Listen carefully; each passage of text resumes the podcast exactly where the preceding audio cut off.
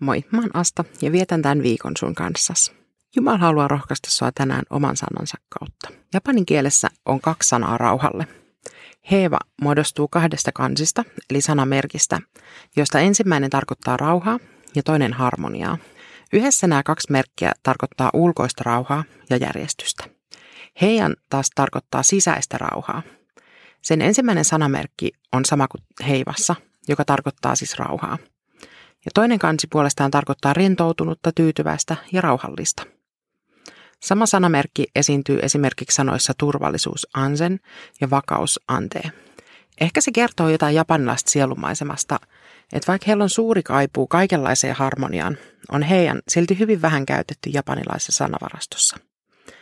Itsellenikin se tuli tutuksi nimenomaan, kun mä opiskelin kristillistä sanastoa. Johanneksen evankelmin luvussa 14 jakeessa 27 Jeesus sanoo näin. Minä jätän teille rauhan, oman rauhani minä annan teille, en sellaista, jonka maailma antaa. Olkaa rohkeat, älkää vaipuko epätoivoon. Näinä aikoina toivottomuus valtaa mielen helposti.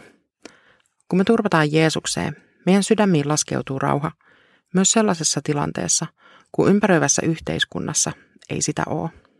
Tuossa jakeessa Johanneksen evankeliumista on japanilaisessa käännöksessä käytetty sanaa heiva, eli sitä, mikä merkitsee ulkoista ja yhteiskunnallista rauhaa.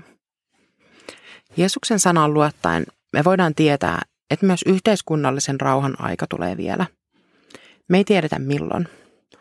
On mahdollista, että se toteutuu täydellisesti vasta taivaassa. Mutta sitä ennen meidän tehtävä on luoda rauhaa sinne, mihin me itse pystytään vaikuttamaan. Kaikkein ensimmäiseksi me polvilles ja rukoile heidän puolestaan, jotka on joutunut sodan keskelle. Rukoile rauhan puolesta.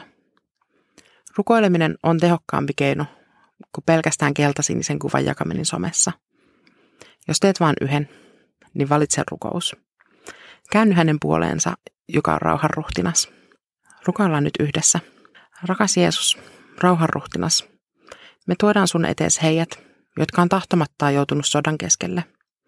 Heidän puolestaan, jotka on joutunut pakenemaan kodeistaan, taistelemaan rauhan puolesta ja menettäneet rakkaitaan heidän puolustaessaan kotimaataan.